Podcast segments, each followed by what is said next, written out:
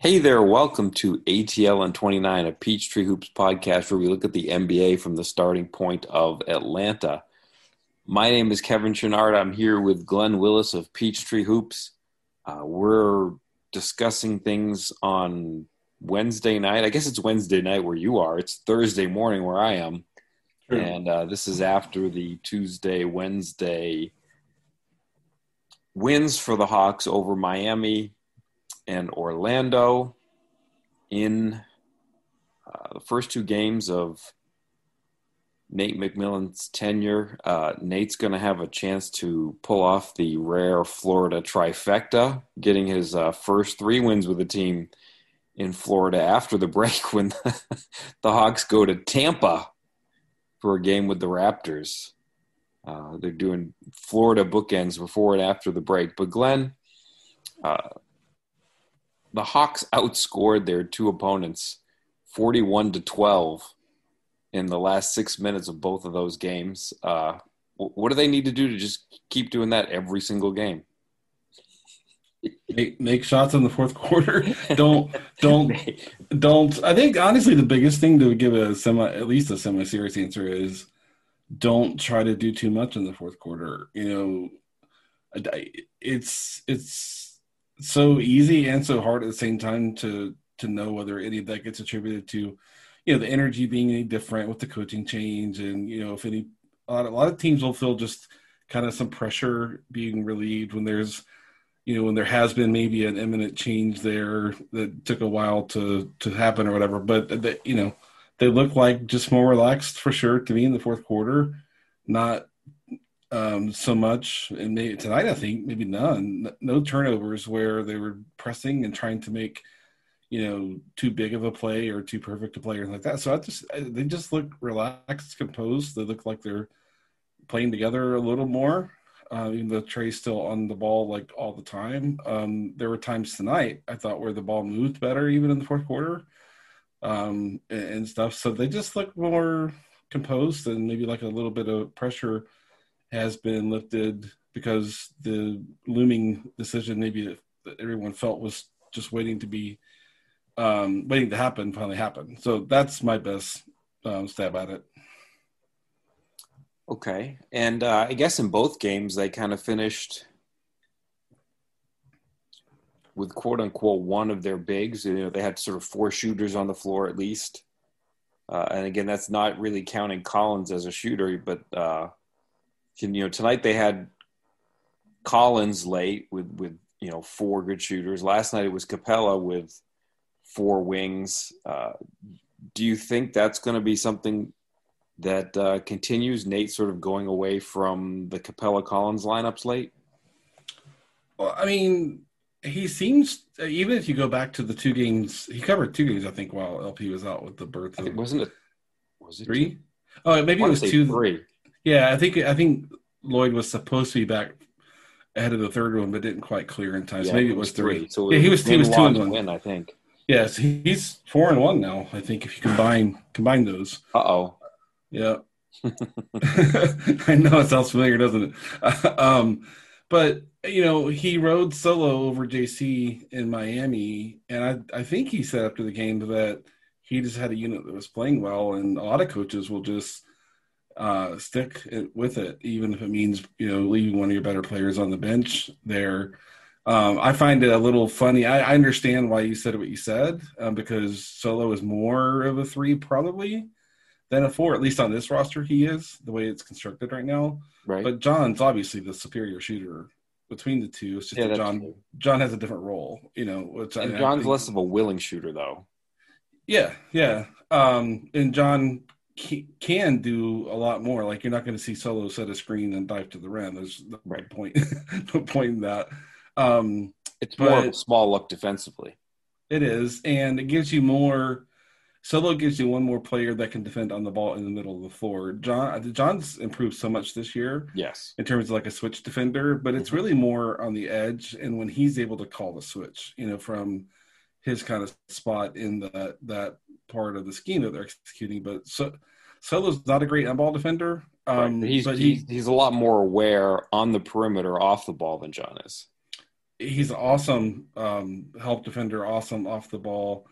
Um, John's good. I think coming to the help at the rim, like right. like the play he made, made, tonight at the end of the game was huge. You know, um, I thought he forced uh, Ross to make a much tougher uh, shot attempt because of the way he came down and helped at the rim.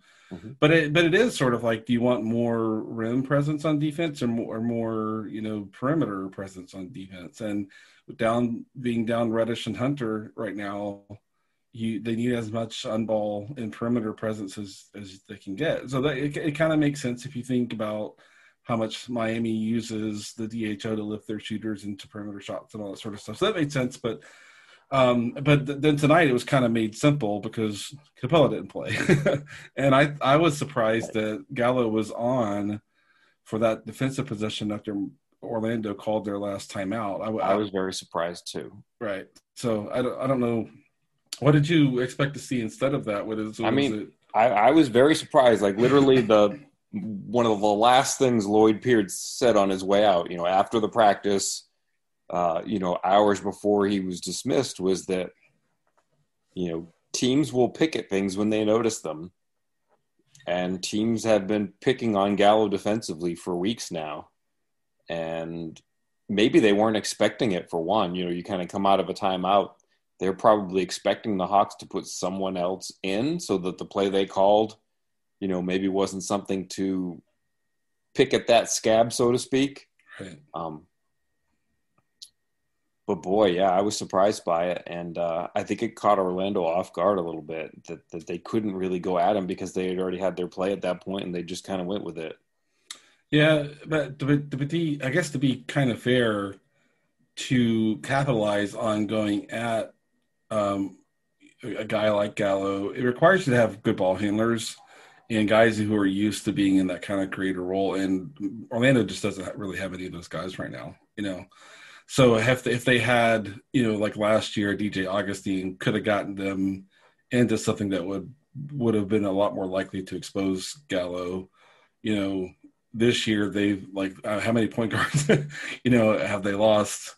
Um, so you know, it, maybe that was maybe Nate calculated that. Maybe Nate was like, they don't have any ball handlers that's going to be able to, you know, in this situation, kind of steer the play towards a single defender right. because they really were playing without point guards, you know. So that's that could very. I mean, Nate's been head coach for 16 years, so yeah, I would not, I would not put it all past him to have fully baked that into his decision to put Gallo out there. Right. Yeah, that's that's interesting. Uh, kind of going again to the late game stuff and with you know with Solomon Hill rolling last night, I think you pointed out in X's and O's things that you said the Hawks were doing something different in the fourth quarter that they hadn't been doing before. Four flat. Yeah, that was it's the first time I remember seeing it um, this year, and I, it, I think it's something I would have noticed had they run it before. I can't say for sure I've seen every single possession um, of the season but if I've missed a few, it's like less than five. so so yeah, it was. Um, uh, I think there was like 30, 35 seconds left. The Hawks had the ball, and basically they put all four of the uh, players on the court besides Trey all down on the baseline. Um, you see, I, I, had mentioned, I think I shared on Twitter that this used to be the way that Brad Stevens closed games with IT when he was – you know, playing at an all star level with that group. You know, the the parallel you have there is IT's an undersized, you know, lead guard creator, you know, looking to score in that situation. That's uh, despite all of the wonderful passing skills and and how how many assists Trey you know racks up. He mostly looks to be a scorer when it gets into that that kind of situation. Right. Um, so I think there's a lot of parallels there and it's interesting to me that these the very first game that that Nate coached, and you know after um they moved on from from Lloyd, that you saw you saw that basically there was an exact replica of what Brad Stevens allowed IT to do to just kind of generate a possession that he felt comfortable comfortable about. Now the difference for me is that IT always looked to kind of get to a step back around the free throw line, maybe one dribble past the free throw line was kind of what he looked for.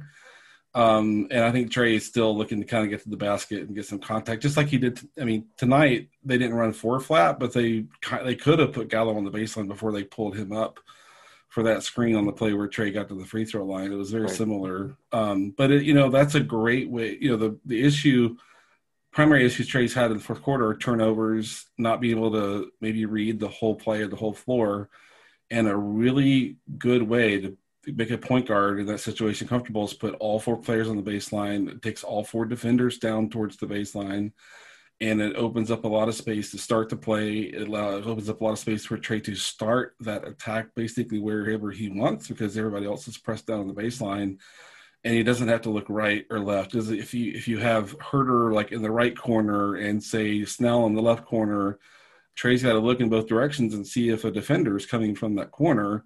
You push everybody down the baseline, and Trey really doesn't have to worry about that. He can just kind of focus on what spot he wants to get to he can decide if he wants to call a player up for a screen. Against Miami, he called Snell up for the screen.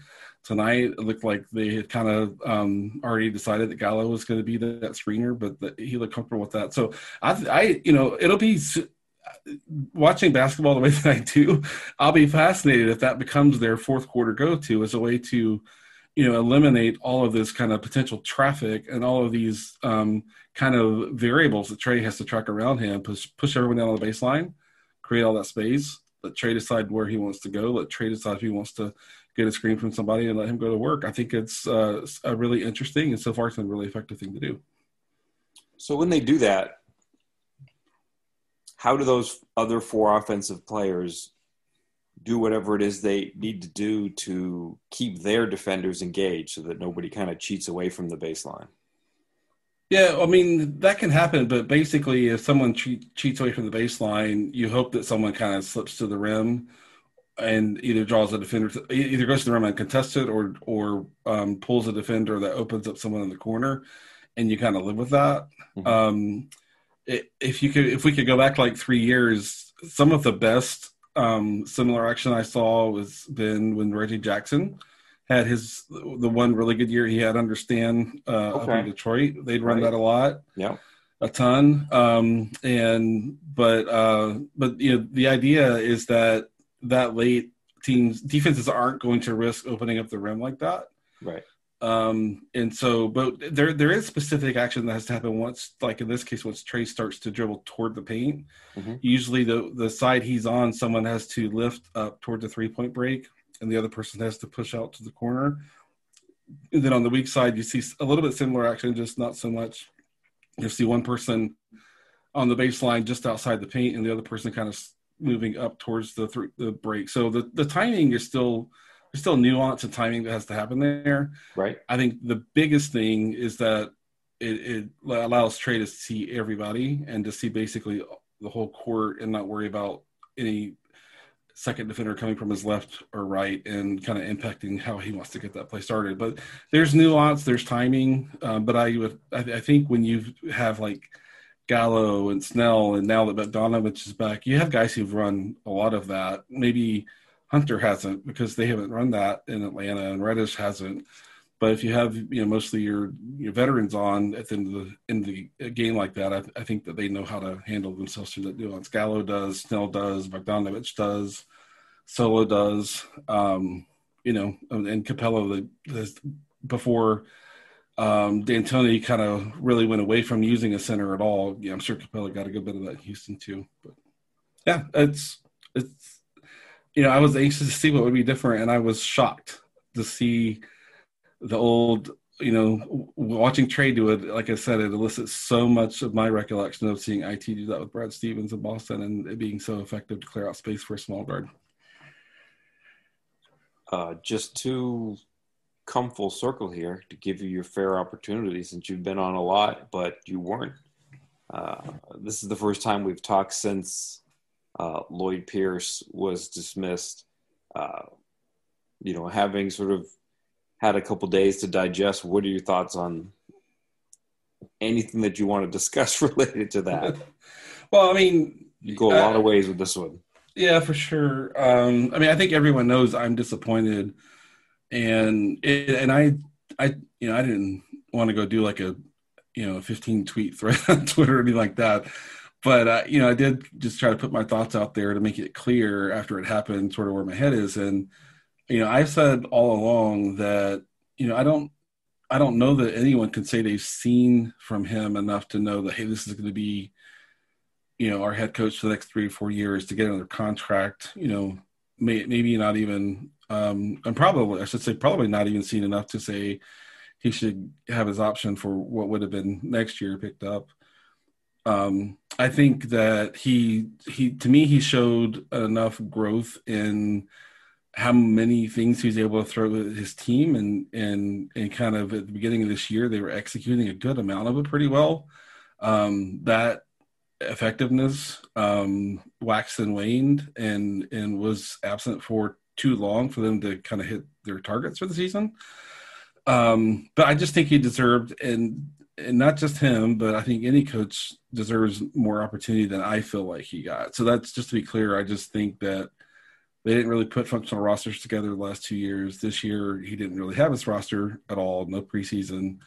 Um, to kind of get nine new guys mixed in, that's people have heard that from me. So I'm still disappointed that that was the outcome, but I'm also just not surprised, and I'm also not surprised to see the team maybe have a little bit of of you know, more pep in their step, if you will, um, and things like that. Just because that's just kind of how sports works. Is um, when it feels like something's about to happen, it's almost like that thing has to happen before anyone can kind of move on and really think about anything else. Um, Nate McMillan is a interesting fit for Trey. You know, he hasn't always run the most modern offensive systems. He hasn't always valued the three point shot. Um, it's it's weird for me because he's a from the George Karl tree, and George Karl was an offensive innovator.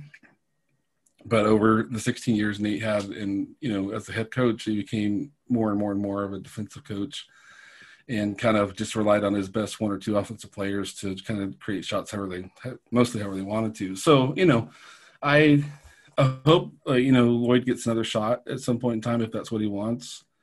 I will remain disappointed um, I hope they do well. I I don't see how this change really addresses any of what I saw being kind of their bigger issues. So that's sort of my whole punch list of of reaction there, which most people have probably heard at least bits and pieces of it before.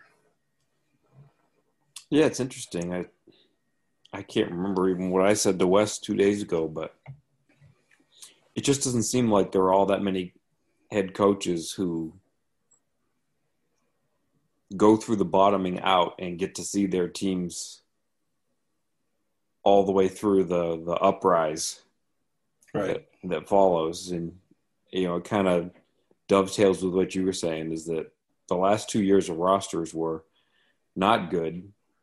And so now you yeah you've got the pandemic year with pandemic practice time and pandemic preseason and then injuries. And you know that makes it hard and you still can't somehow you can't take away those first two years. I mean, we can say, well, the rosters are bad, but things happen and emotions build up and people get into bad ruts and bad habits and for sure. And you know, yeah, you went through those two years together, and whatever bad things built up over those two years, uh, it's still there even when you're trying to give that coach a, a fair shot in his third season. Yeah, agreed. And and I think I think any coach, even a brand new head coach, knows going into a rebuild.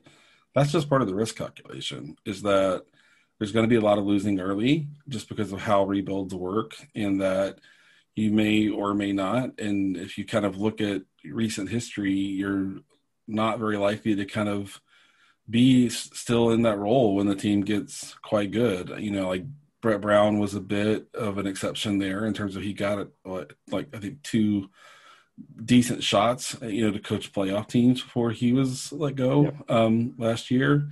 Um, you you wonder how close like the Jazz might have gotten when they after Gordon Hayward left, um, you know, with Quin, if, if, they felt like, well, has our team kind of uh, peaked? And do we need a different voice as you hear a lot of people say to kind of come in and try to get us to another level i i tend to value continuity I, will be honest and say that a lot of that probably comes from my experience working in the corporate world and building teams and building leadership teams, I just having learned how, like how much continuity really matters to results and performance.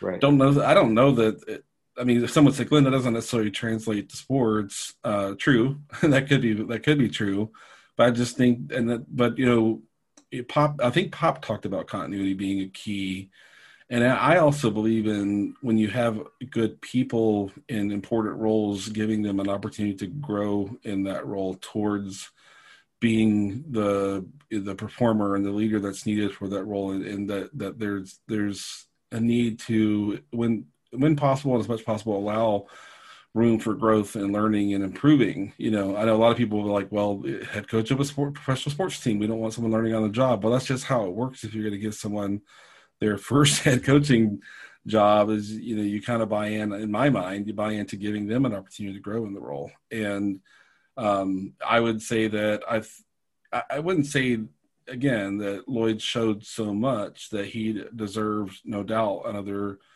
three years two years and like i said probably needed the rest of this year before i'd even say he deserved getting picked up for next year but i, I just I fall on the side of saying I, I just think he deserved, deserved a lot more opportunity.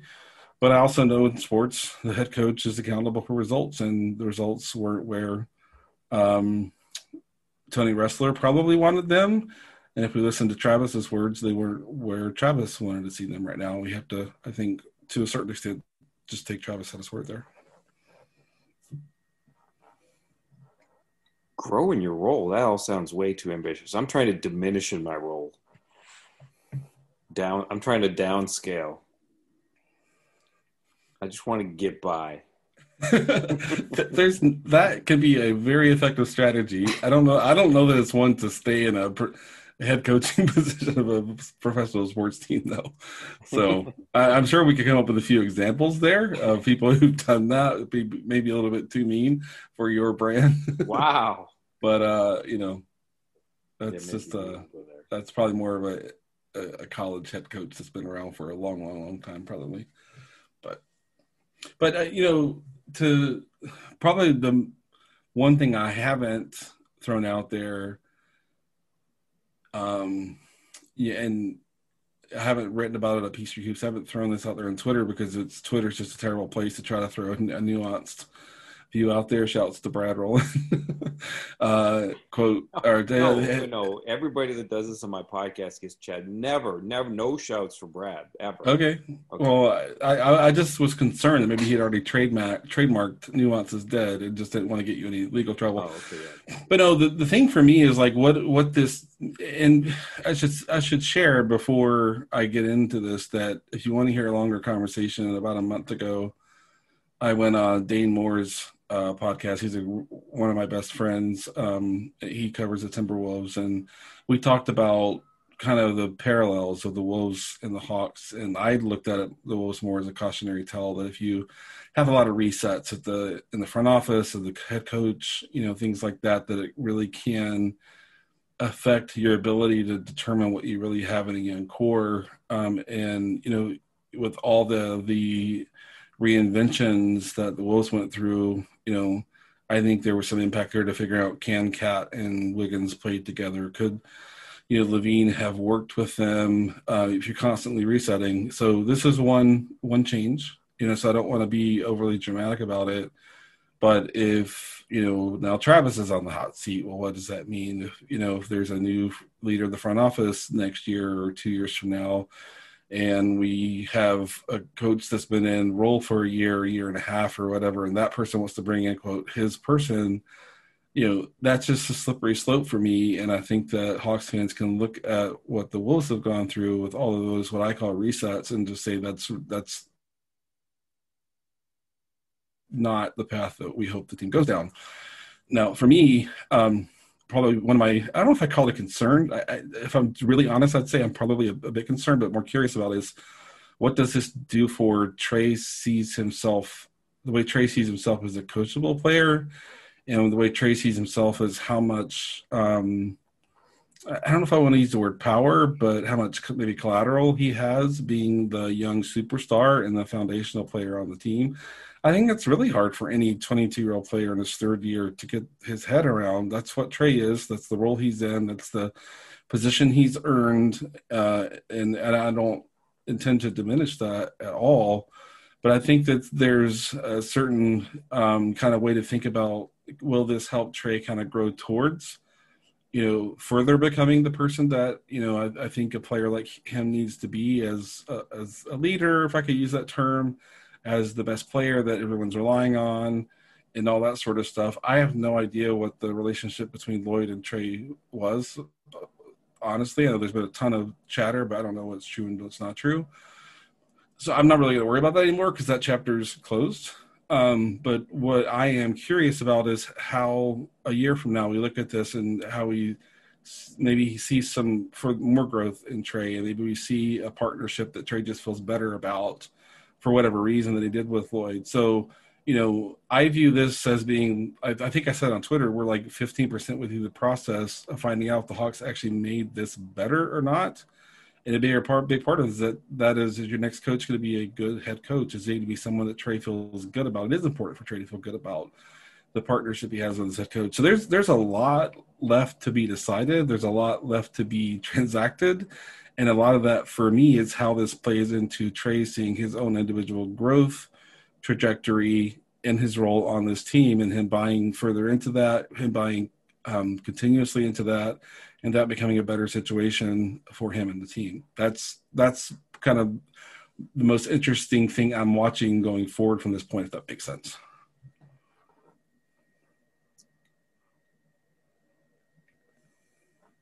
I know I asked you last time about Tony Snell, but I kind of want to bring him up again, almost as part of a larger idea. And I'm, I know last time I think the question was, you know, if it's a play-in game and it's sort of winner take all. You know how much how much does Tony Snell play? I I kind of want to do the same thing again, but in a different context and, and kind of tied into what you were just saying. You know, I asked Trey after the game tonight. I asked him, uh, you know, if he'd ever played with somebody who was shooting as well as Tony Snell has shot over the last month and a half, and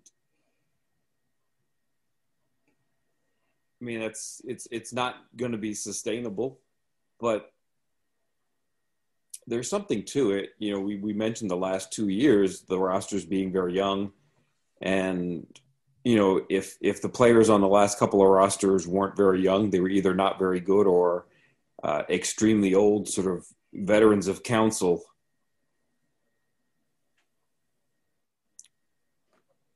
you know, Ray Trey's dad after tonight's game t- tweeted that you know he he was proud of Trey's pass on the shot that put the Hawks ahead for mm, put the Hawks ahead after the comeback. It was like a it was a was a three to Tony Snell in the corner and kind of in transition or semi transition.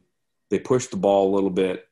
Trey kind of had the defense lurching because you know he'd gotten across half court and nobody was really on him yet. So you see a more than one body kind of like, oh shit, we got to get to Trey, And that kind of pulled up the defense, and Trey just kind of, it was, you know, Trey's so good at the hit ahead passes. This was more of a delayed hit ahead pass, but he got, he got it to Snell in the corner. Snell got a very good look from for a corner three and hit it. You know, Ray was treating that, tweeting that he was uh, proud of Trey for that pass. Trey quote tweeted that tweet and said something like, "Well, T. Snell doesn't miss," and and I bring it up in this sense. How do you strike the right balance between having sort of trusted veterans who already kind of know what they are and what they're supposed to do and are doing it versus young players who are trying to figure it out and for for somebody like Trey who's trying to orchestrate and put it all together it, it's pretty striking the difference between sort of having trust in a mid-career uh, player in his prime like Snell versus somebody young like Cam Reddish. I mean, I just don't think he might not make that same pass if that's Reddish in that situation. Like, there's just a different level of trust there. And how do you strike that balance? And and you know once everybody on this version of the roster is healthy how do you go about putting enough players out there that that Trey trusts versus trying to develop uh, you know the guys on the roster who are really young? That's yeah. a question so, no it's a no it's a great question and there's a lot of there's a lot of nuance in the question that's important. Um, for me you know i think there is some temptation to want to say let's let's make this work with hunter and reddish and and collins and you know the kind of the young core you know maybe Huerter. um i i love for it to be Huerter. um if Huerter's playing um at that level to warrant that as well but there's no doubt that trey is the most important thing here in terms of team building um and building his confidence as a playmaker in crunch time is critical. And and for right now especially if what's going to help him maximize you know, his ability to function with confidence at that point is to put veterans out there in those final three or four minutes i think that's the right thing to do. Um, you hope that over time that when with like say a camera I, I mean first of all i have to say Hunter is pretty savvy, you know, second year player. So I would, He's I would, exceptional. Yeah, I'm yeah. not even counting him in this discussion. Yeah, yeah. I just want to be clear because people are about like young guys, like guys who still play young. Like Cam still plays young. Uh, right. Onyeka played really young. Bruno Super young. Yeah. plays young. Um, Kevin's right. trying to figure out his way defensively, and Cam's trying to figure out his way offensively. I, I don't know. And and Kevin and Kevin is also kind of in second gear, sometimes third gear, sometimes fourth gear, even offensively. He's looked like he's been a little more aggressive these last two games, and maybe that's related to the coaching change too, or maybe that's related to something Trey's doing a little differently because he feels better about things, maybe. Um, but you know, I think the thing that I see for Trey that, that that works well, especially for where he is right now, is he doesn't once he starts to attack, he doesn't want everybody moving you know, he's such a good passer. He doesn't need much of a passing lane at all. That if you kind of just stay put, or if you need to move to disadvantage a defender that's left you as a shooter to kind of help down towards the paint, to only move as much as necessary. And I think right. and the predictable movements like lifting right. from the corner and stuff that just you know exactly. old hat. Exactly. And if you only need to lift one step or a step and a half, just that that step, step and a half, which creates a more static passing lane that Trey can just kind of you know nail. And instead of being on the move, with you know, let's say Trey kind of gets you know a step past the free throw line, he's maybe not yet decided if he's looking at a floater opportunity versus you know still reading a defender coming from a corner to kind of help down on him late movement drives him crazy. And I think even like a lot of veteran, you know, guys, it, it, does too. And that's what Cam does a lot. Cam will take off and crash the paint. Uh, at times just on instinct. And it's not really a, a read. It doesn't look like to me anyway. And what if you kind of go back and even watch the play tonight that um, was that you know Ray was pointing out and and all that is you know Snell had movement, but it was such subtle movement and it was only the movement that was necessary, and he created a really, you know, reliable target for Trey to hit there. That's something Cam's not doing at all right now, even as John is now put in the corner more, say, the last 10, 12 games or so than he even was the first, you know, 20 some or games of the season. John's lifting with some weird timing at times and lifting too high and too erratically. Um, and that's where Bogdanovich you know he knows how to sit there and then move and only move as much as necessary. Snell's the same way. Gallo when he's in that corner instead of JC, he's the same way. And that to me is what Trey needs right now in crunch time is guys that he can rely on to stay put, move as much as necessary, move with the right timing. Don't do something crazy like try to crash the paint and follow a help defender into the paint when you've been left in the corner and that's that's what Trey has been in for the last two years. And when you try to close with a super young lineup, in a lot of cases this year because there's been so many vets hurt, um, that's what Trey's been dealing with as well. And you know, everybody's talked about Trey's numbers in crunch time and stuff. I don't want to say this explains all of it, you know that can't be true. You know, his decision making hasn't been good. But I think that, like I said, to kind of start this answer, Trey's the most important part, and getting him built up to you know from a confidence perspective, and from a standpoint of him be able to kind of be in a in a situation where he feels like he can control the possession, is more important than how Cam Reddish might how Cam Reddish's development might or might not be impacted in a situation like that. So that hopefully that's an answer somewhat somewhere in the ballpark of what you were looking for. yeah. You have other thoughts on that? You see it differently? I'm always curious to get your your view. No, that, that's it sounds about right. It's intriguing.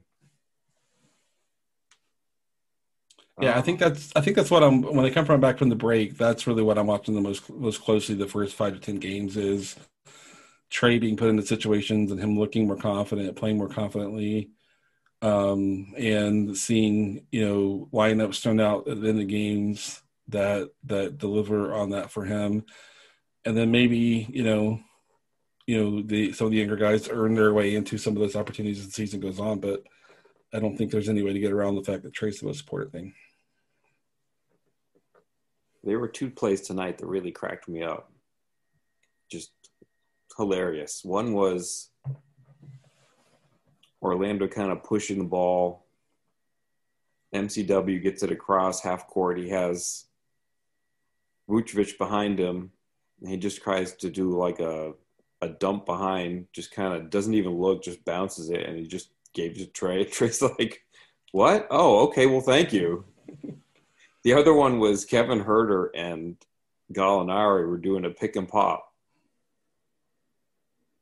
and I don't know why it cracked me up so much, but I think, you know, they ran the little pick and pop. Kev passed it. Gallinari is so slow that he got to maybe about halfway to where Kev put the ball.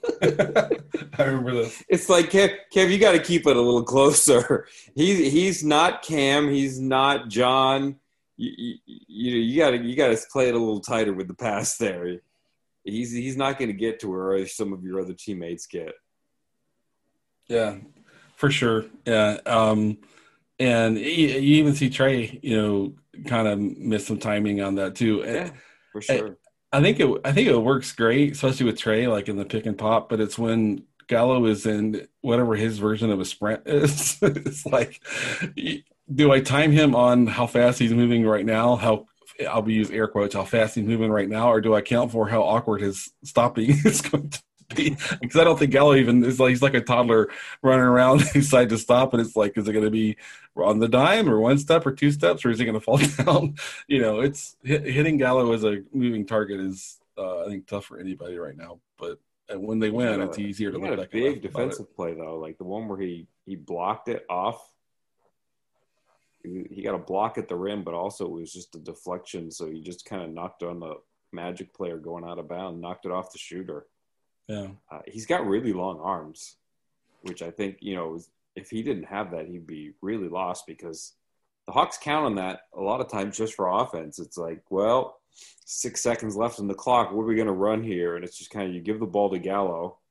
Uh, you always get a little nervous when he looks like he's going to try to make a dribble play out of it. I mean, really, his his number one option there is to just kind of use his height and use his incredible reach and his high release. And it's just like I'm going to put it up here, and nobody's really going to get it. They, they get a lot of shots that way. Uh, somehow it, it, it feels, you know, the, those late those late clock shots are never terribly efficient, but it, it feels kind of efficient. You know, if if you get to that point, which you probably don't want to, uh, it, it feels better than average for the situation when he has it in those moments.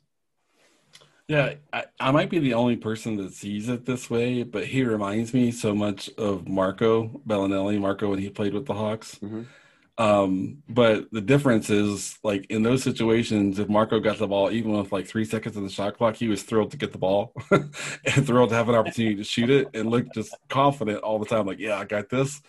Um, with Gallo, it looks more to me like he gets the ball and he's like, "Oh well, I guess I'm going to have to create a shot here," and it's like the just the energy that in the if I could use the word emotion that's conveyed is hilarious because Marco was like always thrilled to have any reason to have and shoot the basketball.